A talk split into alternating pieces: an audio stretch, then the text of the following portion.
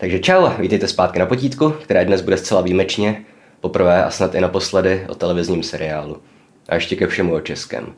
E, o komediální detektivce pozadí událostí, kterou natočil Jan Hřebejk podle scénáře Michala Sýkory a Petra Jarchovského. A na začátek bych měl asi vysvětlit, proč dělám video o televizním seriálu, když provozuju kanál o literatuře. No, těch důvodů je hodně. E, v první řadě jsem se na ten seriál vůbec podíval, ze zcela zjištných a ješitných důvodů protože ten seriál je očividně o mně. A kdybych si nebyl jistý, že mě autoři neznají, tak bych si snad myslel, že je to záměr. Protagonista totiž učí literaturu na Olomoucké Palackého univerzitě. Ve volném čase se věnuje činnosti, nad kterou někteří jeho kolegové ohrnují nos. A aby toho nebylo málo, eh, má za ženu temperamentní slovenskou výtvarnici. Jediný rozdíl je, že je asi o 20 let starší než já, o 10 vlastně, a že já jsem nikdy nebyl podezřelý z vraždy studentky. Ale tohle je samozřejmě jenom legrační schoda náhod a ostatní důvody, proč o tom seriálu točím video, jsou o dost závažnější. V první řadě jste si mohli všimnout, že se v médiích kolem toho strhnul pěkný S-Storm.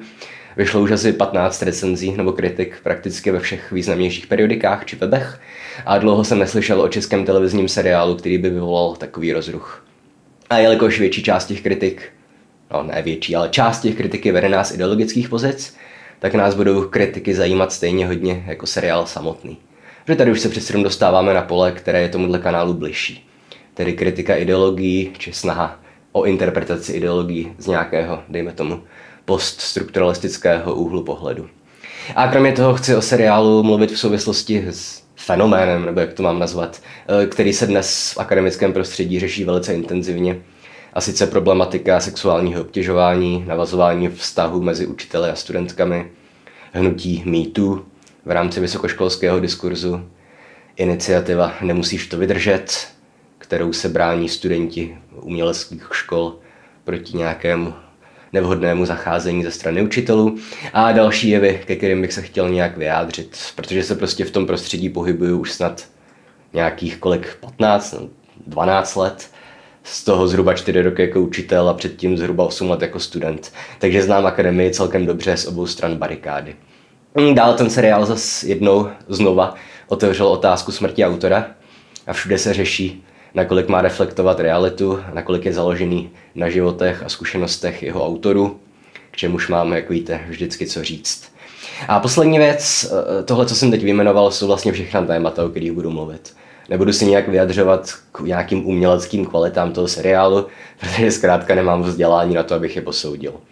Řeknu jen to, že u prvních dvou dílů jsem se vlastně docela bavil, což byl nejspíš hlavní záměr tvůrců. Pak už mi to ale začalo připadat trošku moc přitažené za vlasy, místy až dost daleko za hranicemi trapnosti. Ale jak říkám, nemůžu to úplně posoudit, protože prostě nepoznám, jestli je tam dobrá kamera a dobré osvětlení a jakou roli tam hraje hudba a podobné věci. Kdybyste mě vážně nutili, abych to zhodnotil, tak asi půjdu s mainstreamem v souladu s ČSFD tomu dám nějakých těch asi 40%. Tedy i když odhlédnu od profesního zájmu, tak vlastně nelituju, že jsem to viděl. Ale dobrovolně bych si to už znova nepustil.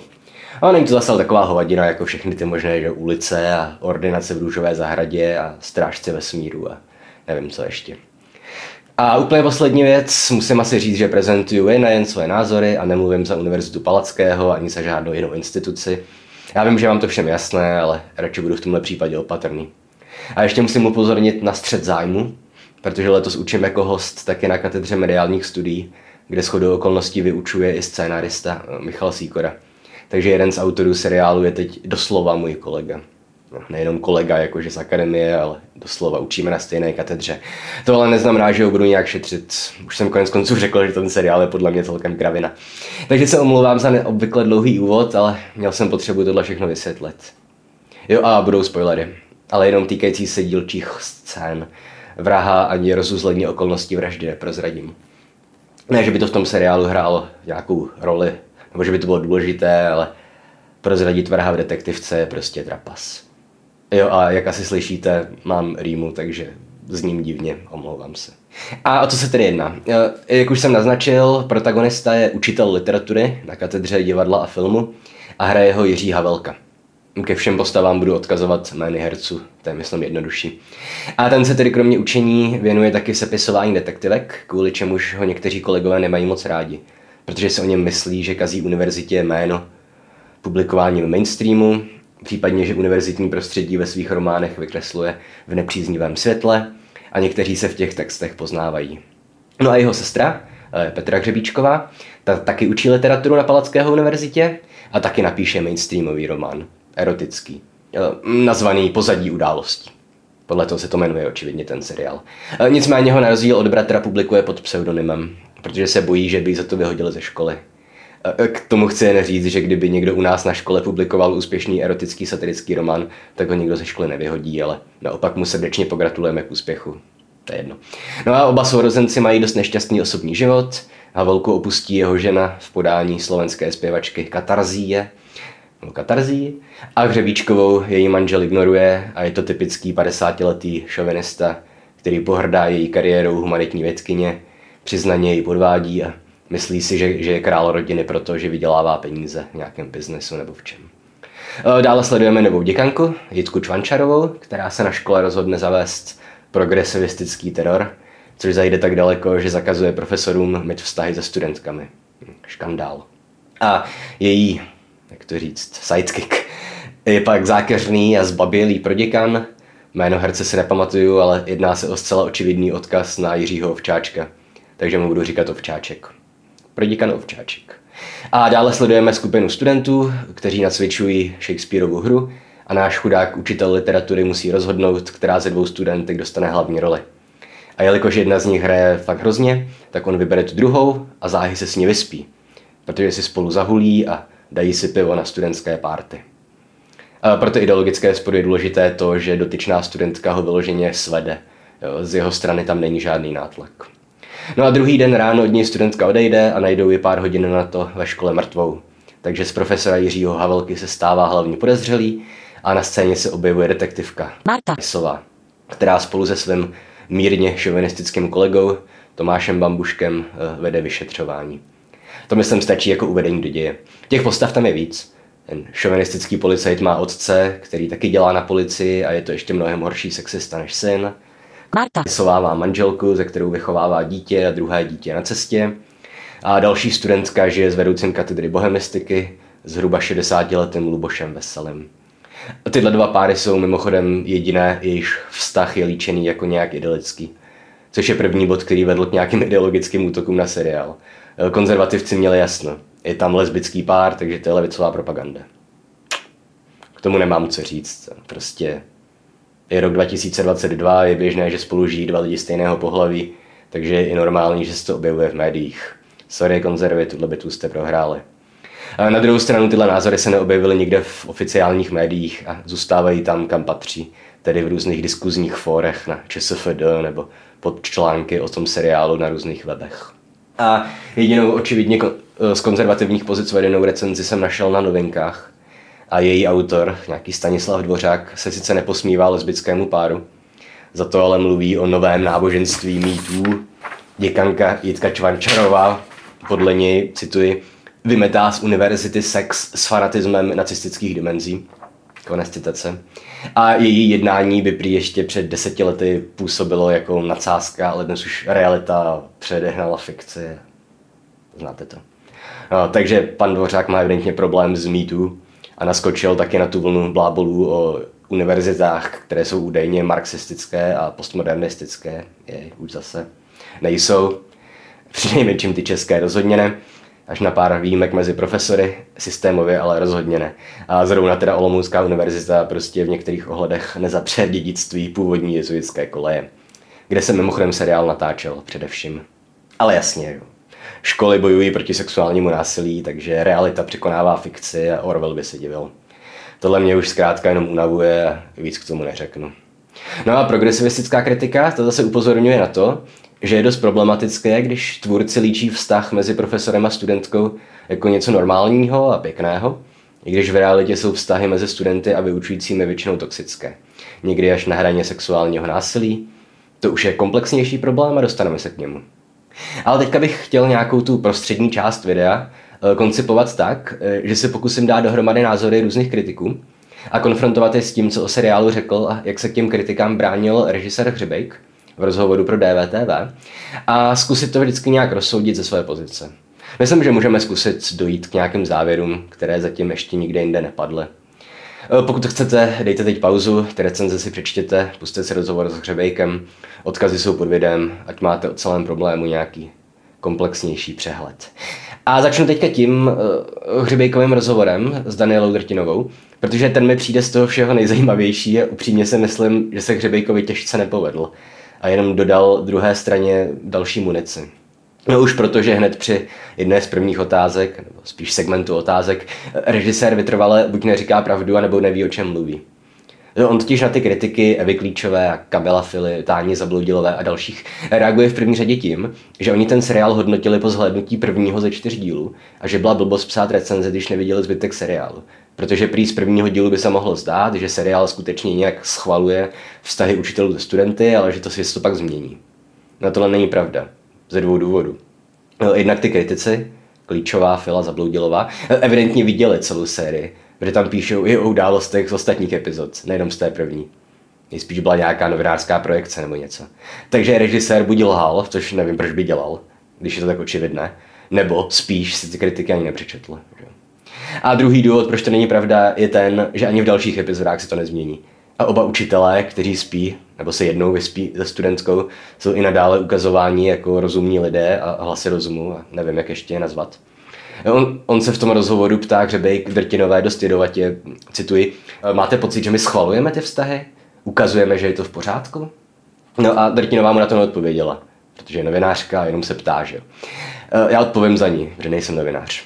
Jo, mám pocit, že to ukazují tak, že ty vztahy v podstatě jsou v pořádku, i v ostatních epizodách. Rozhodně je v pořádku ten vztah 60-letého vedoucího katedry s asi 25-letou odhadem studentkou bakalářského programu. Samozřejmě ten vztah není dokonalý, není žádný vztah, ale je to konsenzuální, profesory, studentka jsou schopní a hodní lidé a bojují s fanatickou mýtů děkankou, co má estetiku Aleny Schillerové nebo Dolores Umbridgeové a bojují i s jejím ovčáčkem. A tohle je nejvíc patrné ve třetím díle, kdy děkanka vyslýchá toho vedoucího katedry a ta scéna je úplně očividně vystavěná tak, aby to vypadalo, že ona je ta zlá fanatička, která chce rozbít idylický vztah On argumentuje rozumně, ona používá podivné fráze a prázdné floskule. Je to umocněné tím, že se hrozně divně obléká a frázuje a v neposlední řadě hraje Jitka Čvančarová, která se myslím narodila pro role nesympatických žen. A mimochodem, co je ještě zajímavější, tak ona má při tom výslechu na několika místech pravdu. I když nám je to předkládané, jakože ne, jakože si jenom rýpe v blbostech. Ona totiž upozorní třeba na to, že zmíněná studentka, která žije s vedoucím katedry, dostává nejvyšší stipendium snad z celé fakulty nebo co. A jako nám tvůrci ukazují, že je to náhoda a že si to nejvyšší stipendium zasloužila, tak tohle skutečně je střed zájmu jak prase. Že? Já tím mimochodem vůbec neřeším, jestli to něco špatného na tom, že žije učitel ze studentkou, k tomu se dostaneme. Ale prostě v takovém případě je z pozice děkanky úplně jako očekávatelné, že se jí něco takového nebude líbit. Hm.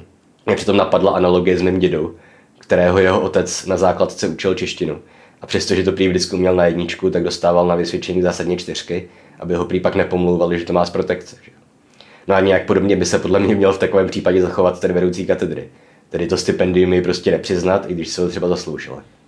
A stejně tak má děkanka pravdu při výslechu druhého profesora, tedy Jiřího Havelky, toho, který se vyspal se zavražděnou studentkou a vol, volném čase píše detektivky. Protože ona se ho tam zeptá, jestli kromě těch svých detektivek v poslední době publikoval nebo se chystá publikovat nějakou odbornou publikaci. Na což on je odpoví, že veškerý volný čas věnuje péči o svého syna. No a vzhledem k tomu, že ve volném čase píše detektivky, tak očividně nevěnuje veškerý volný čas péči o syna, takže lže. A navíc publikace odborných textů je pro akademiky povinná. To nepatří do jejich volného času. To není nějaká jako přidaná hodnota. To je prostě náplně jejich práce. Jak se Jika podád řeší ta cancel culture, tak jestli dneska v Česku nějaký učitel přijde o práci na univerzitě, tak co nejspíš nebude, protože se vyspí se studentskou. Pokud to samozřejmě není vyloženě sexuální násilí, ale z největší pravděpodobností, protože nemá publikační činnost. Prostě publish or perish je heslo staré už asi víc než 100 let a nic se na něm nezměnilo. A on mi to dalo vykládat tak, že ta děkanka má třeba jako pravdu, že postavy nejsou černobílé, jenže to by to ne- nemohla být tak úplně očividná karikatura, která jen chrlí nesmyslné škrobené fráze a je zcela pohlcená svou ideologií. Jo. Ale to je samozřejmě jen detail, jen mě zarazilo, proč to tam ti tvůrci vůbec dávali. Jo. No, upřímně jsem asi otevřený i té interpretaci, že zkrátka děkanka není zas tak zlá a profesor není zas tak dobrý. Co já vím. Ve zbytku téhle druhé části budu pokračovat v kritice Hřebejka, ale o seriálu dělal rozhovor pro Český rozhlas i Michal Sýkora. A ta půlhodinová diskuze byla jako o ničem. Takové to klasické. Jak se vám spolupracovalo s panem režisérem? No, bylo to výborné a Olomouc je krásná. Marta. Kisová to zahrála skvěle. Ale na konci tam pak Sikora zmínil, že uh, oni ty, jako ti autoři ty postavy napsali tak, aby sympatické postavy dělaly i věci, které jsou morálně odpudivé a naopak, aby ty nesympatické postavy obhajovaly názory, se kterými budeme souhlasit. A jako je teda možné, že to bylo tak zamýšlené. Že zkrátka Čvančarová měla vyznít tak, že jedná morálně správně, ale mělo nás to donutit zamyslet se nad tím skrze to, že jedná teda morálně správně navzdory tomu, jak strašně nesympatická. Pokud to tak je, tak OK, s tím bych neměl problém. Jenže ta postava je zkrátka tak strašlivě neživotná karikatura, že se mi tomu jako nechce věřit. No. Nevím, to zbývá se na posouzení každému divákovi individuálně. No ale tohle teda bylo jediné zajímavé z rozhovoru s Sýkorou, takže zpátky k DVTV, kde Hřebek Drtinové říká, že oni neobhajují ty dva učitele, co spí se studentkami, protože ve druhé epizodě, cituji, dostávají strašnou bídu. A to je pravda, jenže tu bídu dostávají vlastně jenom od dvou lidí. Od tedy zmíněné děkanky Čvančarové, od níž dostat bídu je v rámci tohoto fikčního světa spíš morální odměna. A potom od toho šovinistického policajta v podání Tomáše Bambuška, který trousí jednu sexistickou hlášku za druhou, prostě směje se i své, že má to, že má periodu, bla, bla. A to, jak hrozně je fixovaný na fakt, že učitelé spí se studentkami, v jeho podání vyzní spíš, jako že jim to závidí, než že by to skutečně morálně odsuzoval. No. Oproti tomu očividně sympatická policajtka Marta. s oběma učiteli nemá žádný problém a při výslechu se jich zastává. Takže ano, dostávají bídu, ale od dvou nejvíce otravných postav. Zatímco ty sympatické a rozumné postavy se jich zastávají. No a další věc, která mi do Hřebejka neseděla, bylo to, že on řekl, že, cituji, příběh má spíš feministický vyznění, než že by si z toho dělal srandu. Ne. Feministky jsou tam dvě. Jednak ta už několikrát zmíněná děkanka Čvančarová a jednak Katarzia, která hraje s přehledem nejotravnější a nejméně sympatickou postavu v celé sérii, podle mě. A nic na tom nemění fakt, že ve výsledku celé té série patří k pomyslným vítězům. Padouši občas vítězí. A já zároveň vážně nechápu, proč všechny tyhle očividné nebo alespoň pravděpodobné nesmysly Hřebejk v tom rozhovoru vůbec říkal.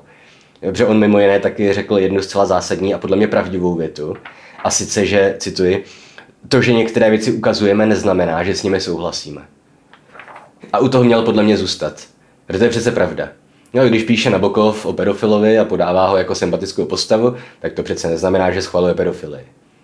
To též dělá, že jo, Stephen King, myslím. Nebo když tvůrci seriálu Dexter ukazují jako sympatiáka sériového vrhá psychopata, tak to neznamená, že tvůrci by souhlasili s tím, kdyby se někdo rozhodl zabíjet ve volném čase zločince. Jo. Kromě toho z celého seriálu celou dobu pořád dokola křičí smrt autora. Pořád tam ty rozumné postavy opakují, že fikce nerovná se realita a že životy autorů nemůžeme promítat do interpretace díla. A říká to tam ve fiktivní televizní diskuzi i literární publicista Jiří Peňáz. Je toho prostě plný ten seriál. Každopádně proč vůbec tvrdit, že vyznění je feministické, když očividně není? Proč vůbec tvrdit, že ti dva profesoři vypadají jako idioti, když to není pravda? Proč prostě neříct, že natočili seriál z univerzitního prostředí, který se sice nějak inspiroval realitou českého akademického a politického světa, ale to neznamená, že je nějakým jeho vážně míněným komentářem a že se nejedná prostě jenom o zábavnou detektivku. A teda, abych Hřebejka nedezinterpretoval, tak on něco v tomhle smyslu řekne v tom rozhovoru několikrát. Tedy, že kritici mu vyčítají, že celý ten seriál si vyrovnává z účty s iniciativou Nemusíš to vydržet, jo, která probíhá teda na FAMu a DAMu. Na což on odpovídá, že diváky České televize nezajímá, co se děje na FAMu. A v tomhle s ním souhlasím. Tady opět jenom spekuluju, ale mně fakt nepřijde moc pravděpodobné, že by si chtěli tvůrci televizního seriálu, na který se podívají tisíce lidí. Takže by si chtěli vyřizovat účty v rámci nějaké aféry, do které reálně vidí možná několik stovek, jejich přímých účastníků a 99% diváků nějakou souvislost se sexuálním obtěžováním na uměleckých vysokých školách vůbec nepochopí. Že? Kvůli tomu by nemuseli točit skoro pětihodinový televizní seriál. Ale co já vím, možná hru Ďáblova advokáta, ale vážně mi něco takového nedává smysl. To je prostě úplně za hranicí lidské nízkosti, podle mě. A už vážně poslední segment z rozhovoru Hřebejka s Drtinovou, který nám zároveň poslouží jako takový pěkný kozlý můstek eh, k textům kritiků seriálu. A to se týká toho, o čem jsem teď mluvil. Tedy, že různí kritici říkají, že autoři seriálu se nemůžou, se, se můžou teda do nekonečna ohánět smrtí autora a slavnou Vimsetovou poznámkou pod čarou, záměr autora jsou nejenom nedostupné, ale také nežádoucí. Eh, jenže těch, při těch podobností s reálnými aférami na různých českých univerzitách i z životy některých konkrétních lidí je tam až příliš mnoho a jsou až příliš očividné. A tak nám Kamil Fila nebo Eva Klíčová výjmenovávají, že scénárista Sikora skutečně žije se svou studentkou, že na Damu a Famu nové vedení vyhlásilo boj sexismu. Kamil Fila pak vtipně glosuje, že se na Palacké univerzitě, že asi nemáme z aulu, když má v seriálu děkanka pro slovy místo v aule na schodech. S tím, že na Damu se shodou okolností, ta performance, nemusíš to vydržet, to odehrával taky na schodech. A on je tam těch odkazů na realitu ještě mnohem, mnohem víc. Dejme tomu, co nezaznělo nikde jinde. Profesor Havelka na začátku vydává svoji novou detektivku, nazvanou Potápěč. Poslední detektivka scénáristy Michala Sýkory se jmenovala Vodník. Tohle je úplně očividné pomrkávání na poučeného čtenáře. Stejně tak v tom rozhovoru pro rozhlas Sýkora říkal, že tam vložil jako nějaký že, easter egg pro své studenty scény, kdy učitel Havelka při výuce říká stejné věty, jaké používá při výuce Sýkora. Jenže já nerozumím tomu, proč tak zkušení literární lomeno filmový vědce, jako je Klíčová či Fila, proč nemůžou přistoupit na to, že tohle je prostě v současných, respektive postmoderních uměleckých textech zcela běžný postup. Tedy, že autoři různě pomrkávají na čtenáře, kombinují realitu s fikcí, zasazují sebe samé do děje jako postavy. No, když se podíváte na texty Miloše Urbana, Jaroslava Rudiše, Jiřího Kartochvila, tak ty jsou takových postupů plné. Konec konců Milan Kundera vystupuje v nesmrtelnosti přímo jako jedna z postav. Navíc taková, která nám oznamuje, že napsala knihu Nesnestelná lehko zbytí. Podobně Lorán Bine neustále bere reálné osobnosti a chvíli je nechá povědat něco, co ve skutečnosti řekli nebo napsali, chvíli se ale chovají či mluví úplně jinak než jejich předobrazy v žitém světě. A Fila i Klíčová tohle samozřejmě vědí, jenom na to prostě nechtějí přistoupit. A podle mě je úplně očividné, že přesně o tohle scénáristům šlo tedy vytvořit do nějaké míry postmoderní text, který si samozřejmě realitu odráží. To dělají všechny texty. Ale zároveň je tam spousta vodítek, že je to celá nadsázka, fikce, že nemá smysl zkoušet zjistit, co mysleli vážně a co ne, protože to prostě zjistit nelze. Mimo jiné tam třeba zjistíme, že ta zmíněná studentka bakalářského programu složije s vedoucím katedry, takže napsala za prodíkana ovčáčka dizertační práci. To je úplná blbost a každý, kdo se pohybuje v akademii, to ví. A Sýkora ani Jarchovský si samozřejmě nemůžou myslet, že by se něco takového někde mohlo stát. Já jsem si zrovna tohle interpretoval tak, že to není narážka na akademii, ale na všechny možné politiky. Že s bakalářskými tituly z Plzně nebo z nějakých těch slovenských univerzit pofiderních, co mají sídlo v nějaké vesnici. Protože samozřejmě bakalářku můžete obšlehnout, nebo si ji můžete nechat napsat od někoho jiného relativně snadno. Jenom vám pak na to nesmí novináři přijít. A třeba v tomhle případě je podle mě zcela jako evidentní, že ta scéna odkazuje, neodkazuje na akademii, ale na politiku. Tak proč máme brát doslovně jakoukoliv jinou scénu? Stejně tak scénárista Sýkora skutečně žil, nebo ještě žije, nevím, se svou studentkou, ale nikdy nebyl podezřelý z vraždy. Prostě něco k realitě odkazuje, něco ne. A nemá smysl pokoušet se to zjistit. A to nemluvím o tom, že hlavně v poslední epizodě se ta série zvrhne ve očividnou a přiznanou frašku. Mimo jiné děkanka se velice komickým způsobem popere se studentkou, schodí na ní knihovnu. To už je že postup zkreslených seriálů, to je jak Tom a Jerry. Pak se pokusí za nohy vytáhnout z okna pro děkana. Pro děkan podává výpověď slovy ně, ně, ně, ně, ně, ně, ně, ně. A sourozenci se chystají prokázat plagiátorství pro děkanovi dizertační práce textovou analýzou. Takhle textová analýza nefunguje. A opět scénáristi to moc dobře vědí. On vám možná pan doktor Plecháč z Akademie věd určí, jestli nějakou báseň napsal Vrchlický nebo některýho epigon, ale z texty dvou lidí, co skoro nic nepublikovali, to prostě udělat nejde. Jo, ale to je jedno, odbíhám do zbytečných detailů. Prostě v závěrečné epizodě se ten seriál přizná k tomu, že si z nás celou dobu dělal srandu a nechal nás divit se, jestli to má být sakra jako celé myšlené vážně. No, nemá. Dělal si to z nás srandu. Jenže, že jo, to já teď mluvím ze zatuchlé strukturalistické pozice když říkám, že záměry autorů jsou nedostupné a nežádoucí. Jenže Eva Klíčová ve svém jinak podle mého názoru výborném textu uh, Falarmu píše následující, uh, cituji. Zatímco západní uměnovědná studia rozvíjejí v zásadě kritickou teorii a poststrukturalistické přístupy a dokážou rozplétat mocenské hierarchie a hodnotová nastavení společnosti i v předivu uměleckých fikcí. V Česku stále dominuje přístup odvozený ze strukturalismu nebo teorie fikčních světů. Umění je výjímáno z politických, společenských i biografických kontextů a naopak je vztahováno především k jiným uměleckým výpovědím. Konec citace. A já nemám žádný problém s tím, že Eva Klíčová chce aplikovat kritickou teorii. Taky přijde zajímavá a rozhodně zábavná, společensky přínosná. S čím bych teda polemizoval je to, že strukturalismus výjímá umění ze společenských i biografických kontextů. Tohle platilo o úplných počátcích meziválečného strukturalismu, kde prostě ještě byly navázaný na ruský formalisty. A přestalo to platit ještě před začátkem druhé světové války, kdy zkrátka Mukařovský minimálně začal koketovat s marxismem pozdější strukturalisti už neměli žádné velké problémy pracovat při interpretacích i s pomocí společenských, politických a biografických kontextů. Nevím, proč se tenhle předsudek jako strukturalismu pořád dokola opakuje. Slyším to ze všech stran. A pokud jde o tu první část, tedy že západní poststrukturalistické přístupy dokážou rozplétat mocenské hierarchie a hodnotová nastavení společnosti i v předivu uměleckých fikcí, tak jeden poststrukturalista se západním vzděláním Hir, a ono to ani na tom západě není zase tak slavné, a mě současná americká nebo německá kritika ze všeho nejvíc připomíná eklekticismus. Tedy takové to vybírání informací či metod podle toho, co se zrovna hodí autorově recenze či studie. A je sice pravda, že se pokouší nějak rozplétat mocenské hierarchie. Ale nikoli v tím, že by se pokoušeli ukázat, že autor nějakého díla je šovinista, sexista nebo rasista. Ale spíš tím, že se tyhle fenomény promítají třeba i podvědomě do tvorby autora a úkolem kritiky je odhalovat a vztahovat na společnost. A ona to tam konec konců píše sama klíčová, že odkrývají hierarchie a nastavení společnosti. Ale nikoli v jednotlivců. Nikdo vám nebude vytvářet morální profil autora knihy na základě fikce, kterou vytvořil. S výjimkou textu o tom, že Rowlingová je transfobka, jenže to se týká YouTube a Twitteru, nikoli v odborných časopisů. Jo a tohle bych čekal od té Klíčové, pokud se chce nějak hlásit ke kritické teorii. Tedy, že bude interpretovat pozadí událostí jako nějakou, třeba nevědomou nebo neuvědoměle podanou zprávu o stavu naší společnosti. Nebo v menším měřítku o stavu akademického prostředí. Jo, a ona to klíčová v tom samém textu s alarmou na některých místech dělá. A podle mě fakt dobře navíc. Odkrývá tam, jak jsou v seriálu zobrazované vztahy mezi muži a ženami, studenty a učiteli, třeba i to, jako roli má v tom textu proces vyzvedávání dítěte ze školky, umývání nádobí.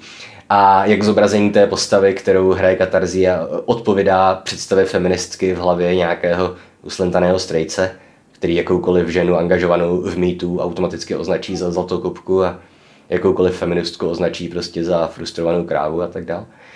Zároveň ale nechápu, jak si chce klíčová metodologicky obhájit, ať už neomarxismem či poststrukturalismem, to, že svůj text uzavírá následovně.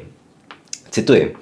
Seriál je tak především výronem ješitnosti, vnitřní křehkosti stárnoucích mužů, která se zuby nechty snaží zatemnit svůj nitarný zájem na dostupnosti studentek, toxickou redukcí žen na nositelky žádoucích či nežádoucích vagín.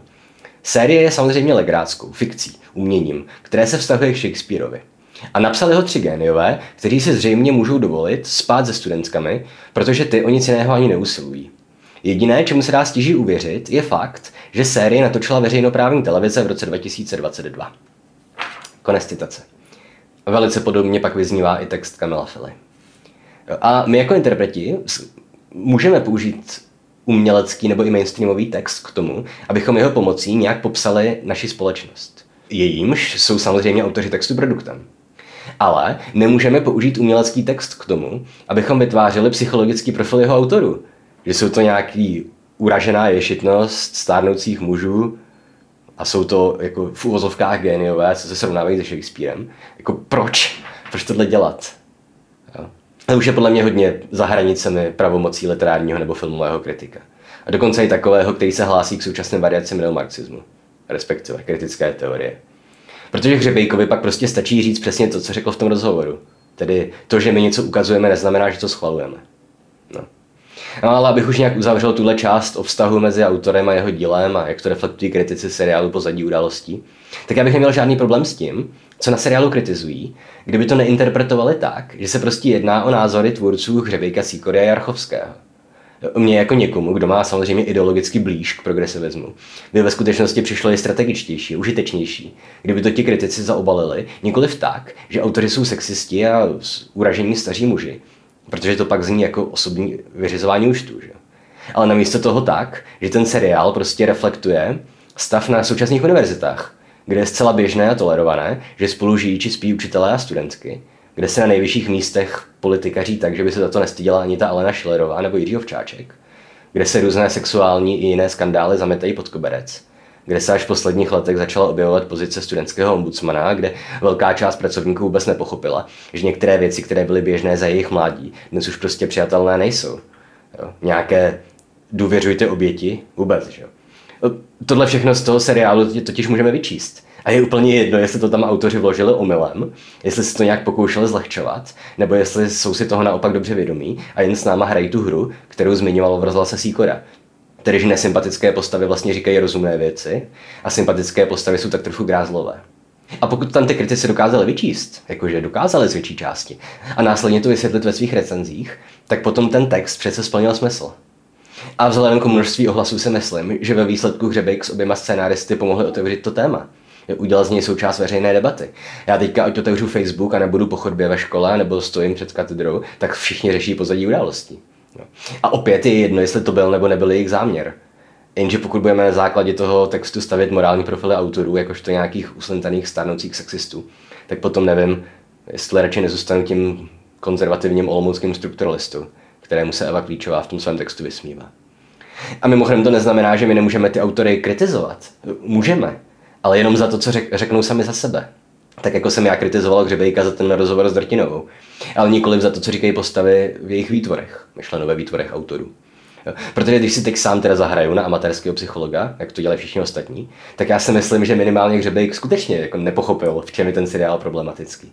A myslel si, že vytvořil v celku progresivní dílko. A to hlavně proto, že tam má jeden funkční lesbický pár a že feministka katarzí a zvítězí všemu a všem navzdory. A to je zkrátka problém s mentalitou boomerů, že? kteří sami sebe považují za liberály. O tomhle dělala už před dobou pěkné video Philosophy Tube. O takovém tom fenoménu, že jo. Já proti gayům nic nemám, ale jak si to nechávají v soukromí a necpou mi to na nějakých pochodech.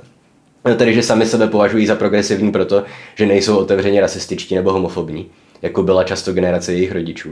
Ale zároveň nejsou dost tolerantní na to, aby pořád lidi s jinou barvou pleti nebo sexuální orientací nebo genderem nepovažovali za něco divného. No, podvědomě, nikoliv uvědomil. Já je nesoudím, jenom říkám, že to tak je. Jo. A jedna z těch recenzí byla pojmenovaná ve smyslu, že tvůrci pozadí událostí nevědí, kde je problém a to je ten problém. S tím bych vlastně docela souhlasil. Ale, jak říkám, tohle prostě nemá smysl řešit. To dílo je autonomní a pokud to něčem vypovídá, tak o celkovém stavu společnosti, nikoliv o psyché jeho tří autorů.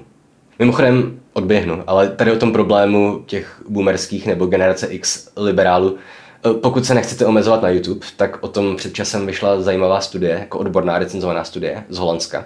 Už nevím, kdo to napsal, ale jmenuje se to As long as they keep it away from me. No, pokud to najdu online, tak hodíme odkaz do popisku videa. Nebo z toho můžu udělat bonusovou epizodu na Patreon, cokoliv. No a ještě poslední věc bych měl zmínit. A sice, že podle mě není kdo ví, jak velký problém to, jak autoři pozadí událostí vztahy mezi učiteli a studentkami vylíčili, ale spíš v tom, jak je nevylíčili. Já osobně totiž nevidím problém v tom, když spolu vytvoří funkční a samozřejmě konsenzuální pár učitel a student. Zvlášť pokud tomu dojde ve chvíli, kdy už vyučující nad studentem nemá reálnou moc. Na druhou stranu, co jsme v tom seriálu neviděli, tak zkrátka sexuální násilí, případně jeho mírnější formy, to byl můj Facebook, to nebyl váš Facebook, jo, ta jeho mírnější formy, jaký nátlak na studentky, nechtěné dotyky, komentáře, catcalling, k tomu všemu prostě v českém univerzitním prostředí dochází. Všichni, kdo se tam pohybujeme, to víme. A je myslím naše kolektivní ostuda, že se o tom nemluví víc nahlas, nebo že o tom nemluvíme častěji. A nejedná se jenom o FAMu a DAMu, kde je to asi největší průšvih. To je nejspíš dané tím, že tam mají vyučující často vliv na kariéry a životy studentů i potom, co dokončí školu. Jo. Když jsou ti učitelé sami často režiséři a scénáristi a další vlivní lidi z praxe. Takže je pro ně snazší vyvíjet na studenty nějaký nátlak. Zatímco na Feldách a Pajdácích sice mají učitelé moc nad studenty v tom smyslu, že je pak můžou vyhodit od zkoušky nebo státnic. Ale přeci jen pak, že když doděláte studium na pedagogické nebo filozofické fakultě, tak půjdete nejspíš učit někam na základní nebo střední školu a akademici už vám budou po zbytek života šumák. Ehm, přesto ale máme spoustu prokázaných případů doložených jo, i z filozofických fakult nebo z pajdáku. Karlova univerzita teďka vyhodila jednoho vyučujícího, že jo, Petr Christof nebo kdo to byl. On se navíc k nevhodnému chování drze přiznal. Na Masaryčce vyhodila nějakého sociologa nebo koho, který měl sexuálně napadnout studentku na nějakém večírku. A je to pár měsíců zpátky, co vyhodili u nás, na Palackého univerzitě, nějakého učitele z katedry filozofie. O tom se ale tak mlčelo. Vyšla jenom nějaká noticka na Ignesu, ve které ani neřekli, o koho se jedná. Myslím, že to úplně jako zmizelo v zapomnění okamžitě ta aféra. A co jsem tak slyšel od zdrojů, které bohužel nemůžu jmenovat očividných důvodů, tak dotyčný filozof se k ženám choval příšerně v podstatě celý život. Tady sice nevím, jak dlouho před vyhazovem učil, ale to množství sexuálně napadených žen asi muselo být dost velké, než mu na to přišli. Ale zrovna v téhle kauze prý měla být nějaký politika. V Olomouci teď máme takové průšvihy s přírodovědeckou fakultou, že to zkrátka přešlo bez nějaké větší mediální pozornosti. No. A to zatím mluvíme vyloženě o věcech, kde je ten vyhazov úplně jasné řešení. Jo. Nejspíš by to mohlo nebo mělo skončit taky u civilního soudu. Nejznámější příklad nám poskytnul, že Dominik Ferry, což sice nebyl učitel, ale tuším, že tenkrát už jako využíval toho, že je známý politik. Tedy opět využíval toho, že je v pozici moci. Jenže potom dochází k takovým věcem, které třeba ti učitelé ani nemyslí špatně. Že? Jen prostě nechápou, že dnes je jiná doba, než když byli studenti oni sami. Hm? Když jsem zmiňoval třeba ty nevhodné dotyky, tak jsem zažil nejednou, ještě jako student, že jsme třeba byli na nějaké konferenci a jeden učitel vzal doktorantku stojící před bufetem za ramena a posunuli stranou ze slovy, jo, tady nemůžete stát, paní kolegyně. A já nevím, jak to bylo myšlené, ale za to vím, co mi pak dotyčná říkala. Tedy, že jí to bylo nepříjemné a že si bez tak chtěl jenom sáhnout. Prasák jeden starý. Případně řada učitelů, včetně mě teda, se prostě pokouší v dobré vůli ze studenty navazovat přátelské vztahy. Takže učitelé občas někoho pozvou na kafe nebo do hospody. A opět, jo, to myslí dobře. Často. Jenže zároveň tím v hlavách, především tedy studentek, vytváří ten možný scénář, že když to pozvání na kafe nepřijmou, tak je pak vyhodí od zkoušky za trest nebo něco na ten způsob. A já osobně jsem třeba bral jako hroznou čest, když mě tenkrát legendární profesor uličný pozval na oslavu narozenin svých. Nebo mě můj tehdejší vedoucí magisterské práce zval na obědy. Jenže to už je zase to neslavné, že jo, mužské privilegium. Tedy, že já jakožto muž se nemusím bát toho, že mě pak někde někdo znásilní, nebo že budou mít nevhodné návrhy ti učitelé, nebo cokoliv dalšího. Co se prostě že nám v takové situaci stát může s daleko větší pravděpodobností než mužům. A mimochodem, jak Hřebejk v tom rozhovoru s Drtinovou tvrdil, že na té FAMu se ukázalo, že, to, že se to všechno mělo týkat jednoho vyučujícího, kterého si pak měla snad nová děkanka dosadit do funkce předsedy akademického senátu nebo něco úplně šíleného na ten způsob. Tak já sice nevím, jestli tohle je zrovna pravda, to mi můžete napsat do komentářů, pokud um, sem zavítá někdo z DAMu nebo FAMu, nebo kde to mělo být. Ale za to jsem si teda otevřel stránky té iniciativy, nemusíš to vydržet. A tam jsou ty zkušenosti popsané jako desítkami studentek. A rozhodně se netýkají jenom jednoho učitele. Často jsou tam třeba dokonce i popisované komentáře ze strany učitelek.